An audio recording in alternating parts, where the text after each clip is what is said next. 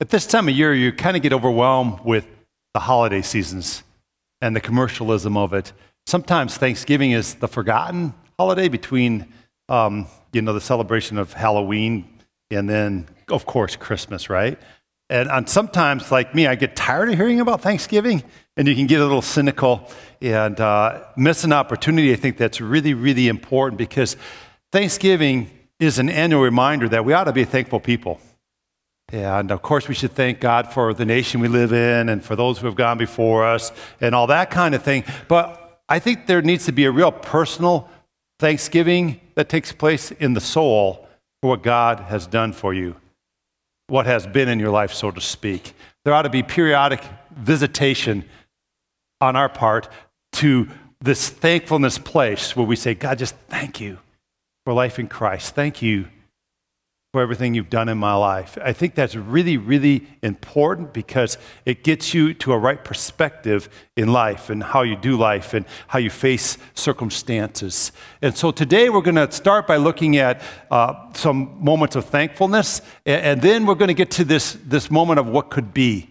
Um, I think we're to live in a constant state of gratefulness for what God has done, and we're to live in a constant anticipation of what could be in God. Amen?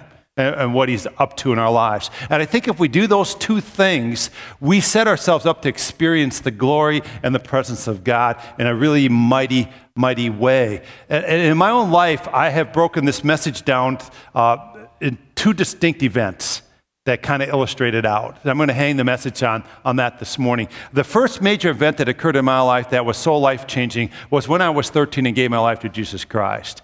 And I was a desperate young guy. I was full of anxiety and fear, and I, I fell hard into the arms of Jesus. Some of you know what I mean. I, I fell into the arms of Jesus. It wasn't like a little decision, it was like I was all into this thing right off, off the get go. And I, I go up to the altar, and it was just some steps like this, and I was kneeling, and I'm not given to crying. I get passionate and I tear up. But I'm not one given to crying. But that day, when I came to that altar, I couldn't quit crying. And it was like almost representative of the washing of, of my inner man that was taking place, how the Holy Spirit was just washing over me.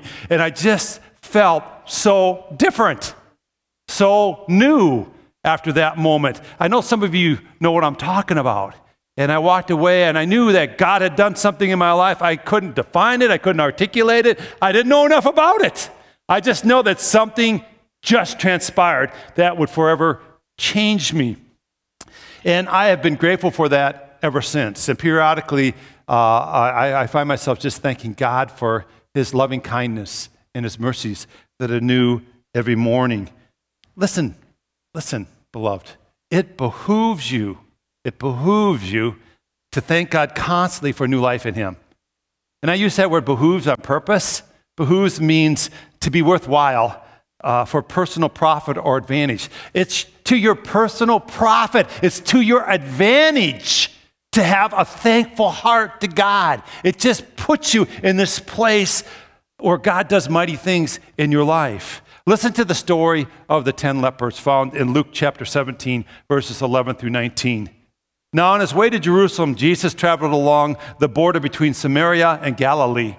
As he was going into a village, 10 men who had leprosy met him. They stood at a distance because, in that culture, if you had leprosy, it was, it was uh, uh, inappropriate for you to be close to somebody who didn't have it.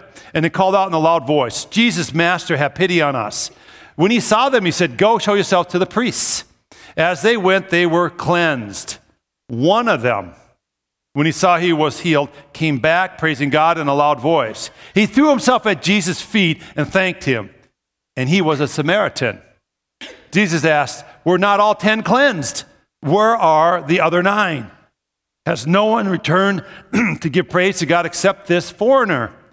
Then he said to him, Rise and go. Your faith has made you well. This is kind of a sad ending to a great encounter with Jesus Christ. Only one healed leper made his way back to the healer to say thank you. Listen, on a day like this, at a time like this, eh, frequently throughout the year, we should make our way back to our Savior and say thank you. Amen? Thank you for new life in you. Thank you for life that I could never imagine, you know, being like this. We should make our way back to the Savior frequently and thank Him for what He's doing in our lives, for what has been. We're going to do a responsive reading this morning from the book of, uh, of Psalm 107 and 136. Pastor Aaron already uh, gave a little preview uh, of some of what we're going to read. And here's how I want this to take place I'm going to read the white, and you're going to read the orange yellow color underneath it. All right? In response to me. And, and a little coaching, you need to read really loud, or this is awkward. And we're going to stand up and do this responsive reading, so please stand with me. If you want to use your note guide, this same responsive reading is also found in there. You would read the italicized uh, portion uh, of, of, of, your note guide. So here we go. I'm going to read the first part. You respond back loudly uh, uh, to me. Give thanks to the Lord, for he is good. Let the redeemed of the Lord tell their story. Those he gathered from the lands from east and west. Some wandered in desert wastelands. They were hungry and thirsty. Then they cried out to the Lord in their trouble. He led them by a straight way to a city where they could settle. Let them give thanks to the Lord for his unfailing love and his wonderful deeds for mankind.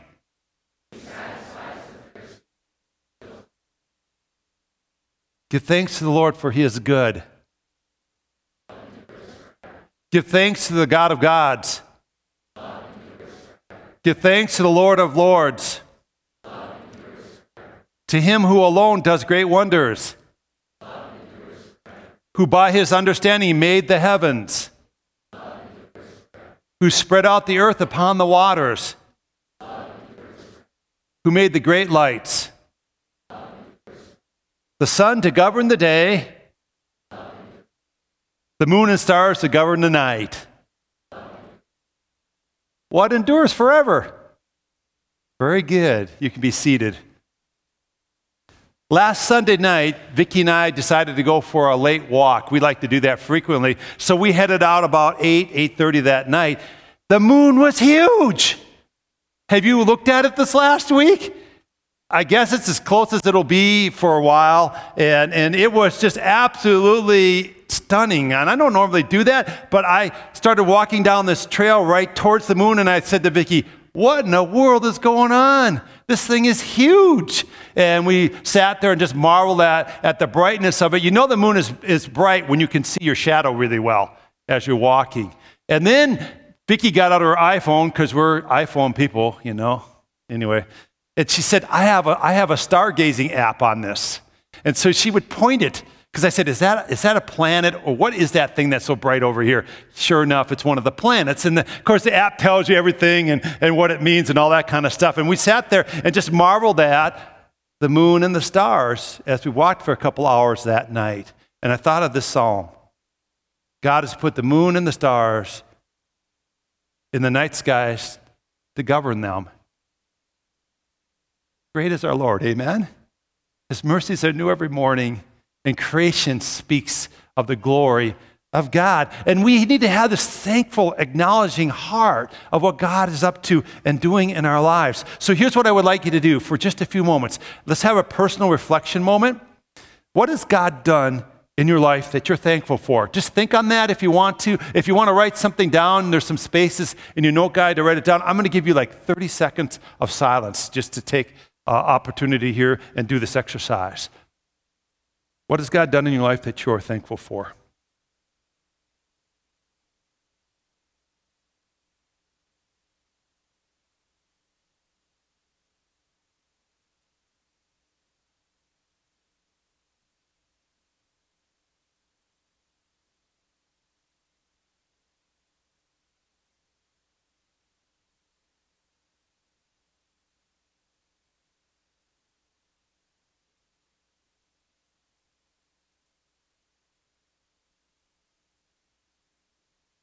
I want to encourage you to make your way back frequently to God and thank Him for what has been in your life. It'll change how you do life, it'll change your perspective on life. I want to turn our attention now to more corporate uh, kind of perspective. Um, for the last seven years that I've been here, some phenomenal things have been going on in our church, and they, they begin to go on way before I was uh, pastor here. But for about the last seven years, we've averaged about 100 people a year uh, coming to Christ. Now, I realize that, that some fall on, you know, thorny soil or sun-baked soil or rocky soil, and the life of God is choked out of them, but some fall on the good soil, amen? And they have stories that are very similar to mine, where their lives have been totally changed. They've had a soul makeover, and there's new life in the kingdom, and praise be to God for that happening here. Uh, when I began to uh, pastor here, we were averaging about 900 a Sunday. That includes Oasis. Um, right now, we're averaging about 1,700 a Sunday during the school year. We've about doubled, and, and you know, we thank God for the increase. In a corporate way, we ought to be thankful for what God is up to. Um, a couple of our Sundays have been over 2,000, and I just kind of marvel at what God is doing in our midst. It's almost prophetic that five years ago, when we had that local church conference, that the people present there voted to do the church expansion. We're just getting to phase two right now. And I, I, I see how fortuitous that is, how God's in this thing, because who would have known we'd have this kind of increase? Amen? And I oftentimes find myself just marveling and thankful for what God is doing in our midst. He's just bringing an increase. This place will look very different next Christmas. We'll have a different look to it, and praise God for that. But get this, get this. I am just caught up with this thought lately.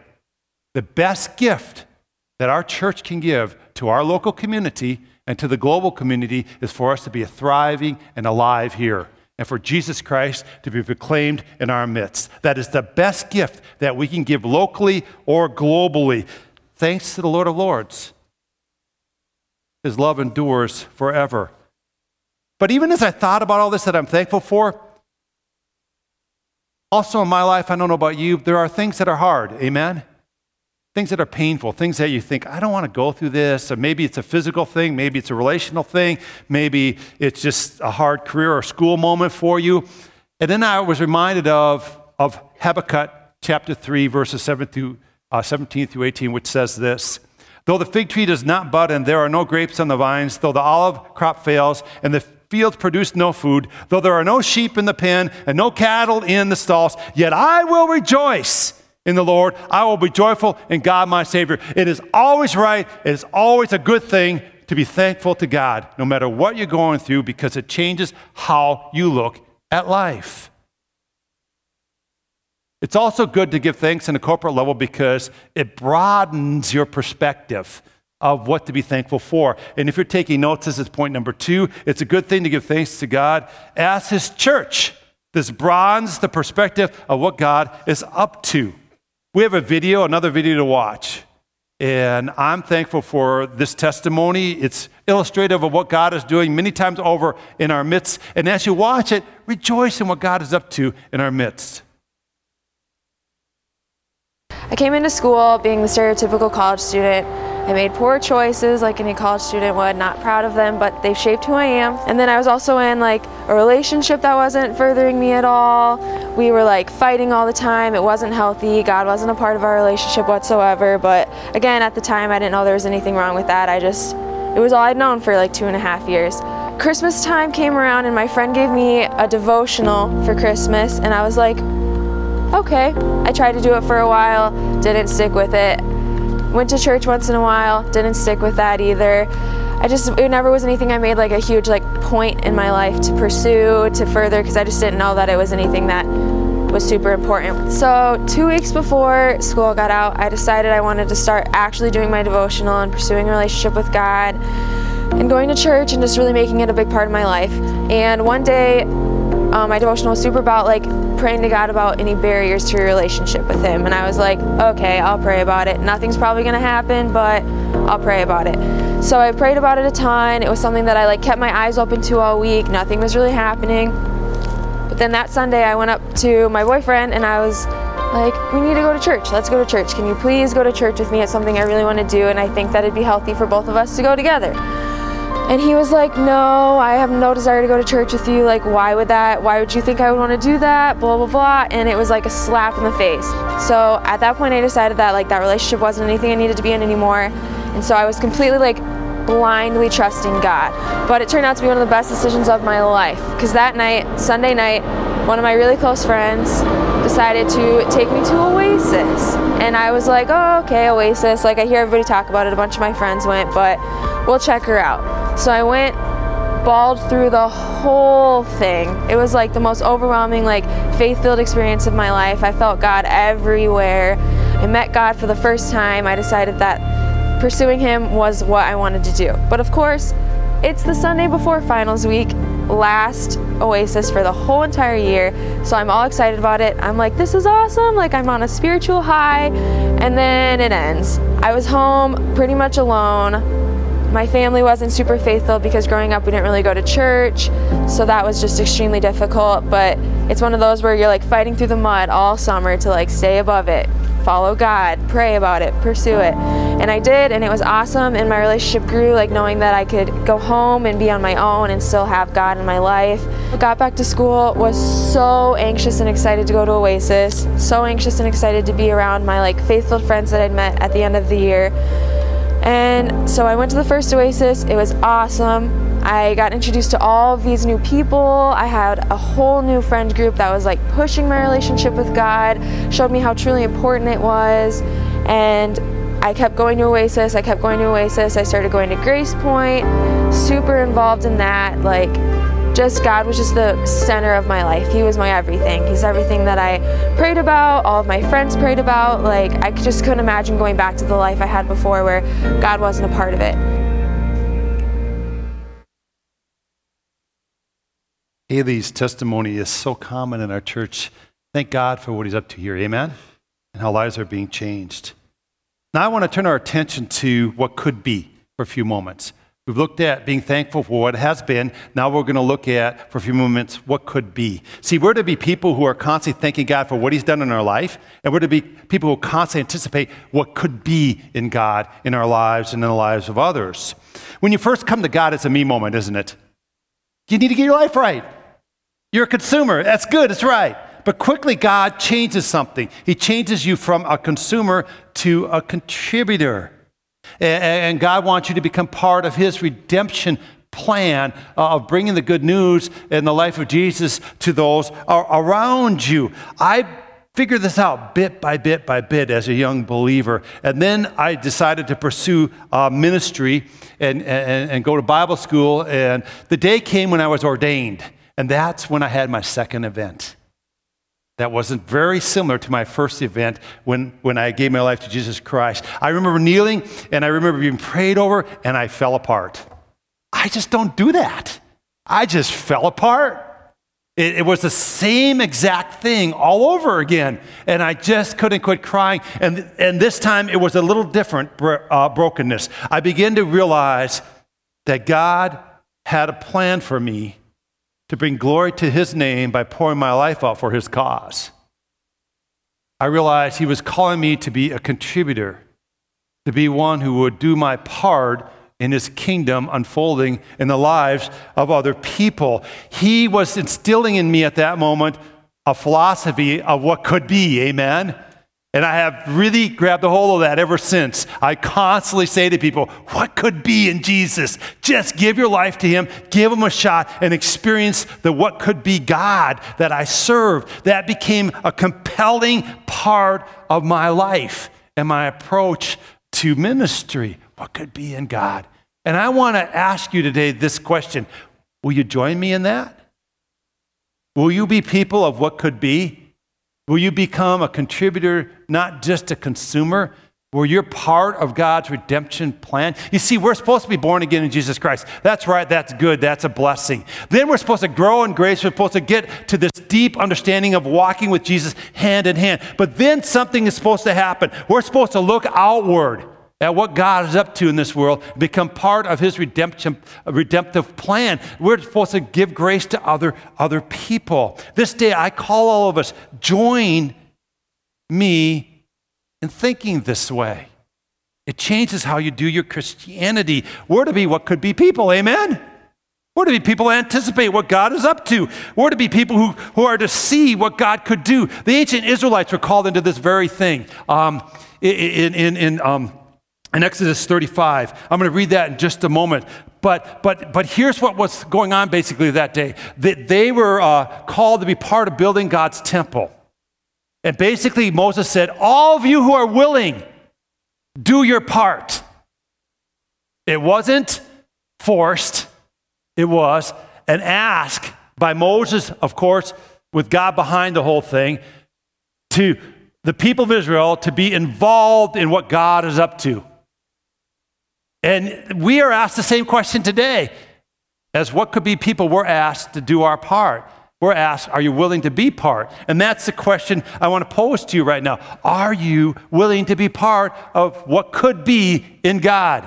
Let's read about what happened in Exodus 35. I'm going to read verses uh, 4 through uh, 10 and then jump down to verse 29. Moses said to the whole Israelite community, This is what the Lord has commanded. From what you have, take an offering for the Lord. Everyone who is willing is to bring to the Lord an offering of gold, silver, and bronze, blue, purple, and scarlet yarn, and fine linen, goat hair, ram skins dyed red, and another type of durable leather, acacia wood, olive oil for the light spices for the anointing oil and for the fragrant incense, and onyx stones and other gems to be mounted on the ephod and breastpiece. All who are skilled among you are to come and make everything the Lord has commanded. All the Israelite men and women who are, uh, were willing brought to the Lord free will offerings for all the work the Lord, through Moses, had commanded them to do. So, what basically they were being asked to do was to bring their treasures, their time, and their talents and make them available to what God was up to. You see, God was building a temple for the people Israel. And at that temple, God would meet with his people Israel and minister to his people Israel. And he was saying, if you want to be part of this, then bring to me your treasures, your time, and your talent. As we do church here in Brookings, God's asking us the same question Will you bring to me your treasures, your time, and your talent? Will you be part of what I'm up to here. Of course, this applies directly to like a phase two building we're doing right now. God is asking all of us to be part, to, to grapple with the question what should I give? What should I be involved with? And how can I make this thing successful? Because God is up to something here. But it's much more than that. It's much more than that. Although I want to give a plug for phase two this morning, amen? Be a part of what God is up to there. But get this what you invest in captures your heart. That's why so many people feel disconnected from church and from the things of God. They simply are not investing in it. They're not giving God their treasures, their time, and their talents. And that's often what causes the disconnection. I own a 1998 Camry. It's a beast of a car. I mean, it's a good looker, right? No. It's a classic sedan. The paint's faded on it. I just recently rebuilt the engine. The engine runs great. Everything's basically new that needs to be new on it. I know it's super dependable. I just drove it to Lincoln, Nebraska and back. I have new tires on it. Everything's kind of new. Listen, when I sit in the interior, I pretend it's a new car. I got a new radio, I got a new steering wheel cover, and a new glass in the front windshield, all right? New glass in the front windshield. So I look, I look out and say, nice car. Everybody else looks at it and says, ugly car. But from my view, it's a car, it's a car I love. Why? Because I've invested my treasures and my time and what little talent I do have in car redoing into that car. And so it has a special place in my life. To you, you look at it and say, piece of junk. To me, I say, it's a really good car. Why? I'm vested in it. What you invest in captures your heart. I know that's a silly example, but you get what I'm saying, right? What you invest in captures your heart. And we need to be vested in what God is up to here. We need to be willing to do our part, to give of our treasures and time and talents to what God is up to. We should become crazy convinced in what could be here. We need to become convinced that it's a worthwhile thing to pour our lives out for the cause of Jesus Christ. It needs to capture our hearts, and the way it'll capture our hearts is by investing in it. You see a neighbor hurting, you ought to be the first one to think, what could be in her life if she gives it to Jesus Christ, right? Because that's our perspective, and we're invested in that thing. When we look at our land and our nation and we look at what's going on in our government, instead of wringing our hands and being worried, we should think, what could be if God can capture the heart of some of our key leaders? And we had to pray accordingly, right? Because we're people of what could be. We're invested in the kingdom. We're giving of our time and our treasure and our talents to God. He's got our heart, He's captured our heart. We're what could be people. And then the results become glorious. If God captures our hearts, the results become glorious. Listen to what happens now to the tabernacle once it's built. I'm going to read to you Exodus chapter 40, verses 34 through 37. Then the cloud covered the tent of meeting, and the glory of the Lord filled the tabernacle. Moses could not enter the tent of meeting because the cloud had settled on it, and the glory of the Lord filled the tabernacle. In all the travels of the Israelites, Whenever the cloud lifted from above, above the tabernacle, they would set out, but if the cloud did not lift, they did not set out until, it lift, until the day it lifted. So the people were willing to get on board, they're willing to be part, and then we're told what happened. God showed up. God did something marvelous. I hear people all the time say, I long for God to be real, and to do things in our day that He's done in former times. I want to see the glory of God. You know what? We need to do if we really want to see that? One, be thankful for what He's done. Begin to give thanks to Him for what has been in your life frequently. And secondly, become people who anticipate what could be in God. What could be in God? What could be in God? We do those two things, and I'm convinced, like the Israelites experienced the glory of the Lord, we too will experience the glory of the Lord in our gatherings. And we should get to this result then. The glory of the Lord will fill the gatherings of those thankful for what God has done and captured by what could be. And captured by what could be.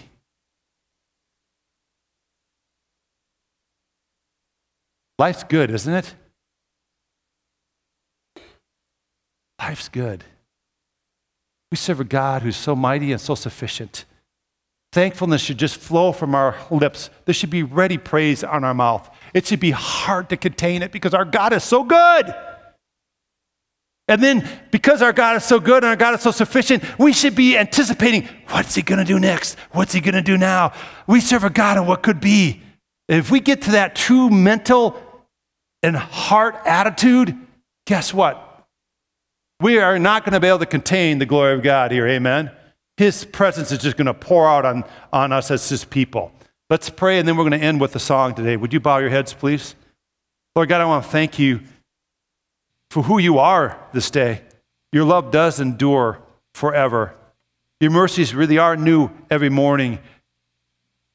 You're the God who is totally 100% sufficient.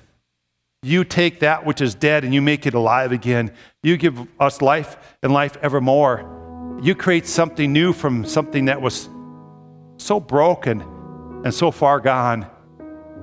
God, we're grateful this morning to you. We're grateful to the God who rebuilds, who restores, and brings life. We love you with all of our heart, soul, mind, and strength. We declare today that we're yours, God. And we're making our way back this morning for a few moments. We're that one in 10 that's returning back to you and saying, Thank you, thank you. Praise be to your name, glory be to your name. Then, God, I pray that we would be captured by the thought of what could be, that we'd be anticipating what could be. When we see the hurting one, we say, This could be in Jesus when we see something going awry in our own lives, the first thing we think of is what could be in God if I just stand fast in God and trust in Him. God, by your grace in us, we declare today we're what could be people because we follow a God of immeasurably more. A God who does things we can't even imagine, we can't even visualize, we can't even articulate. We serve that kind of a God. And so we're what could be people today, God. Instill these two things in us. God, make it just fertile. so that your presence and your power is just poured out on us as your people. Glory be to your name this day, Jesus. Be glorified in our midst. And during this Thanksgiving season, as in the case of all seasons, we purpose to not lose you in the busyness of it, but to make you the center of it. We love you, Jesus. We praise your glorious name. Amen.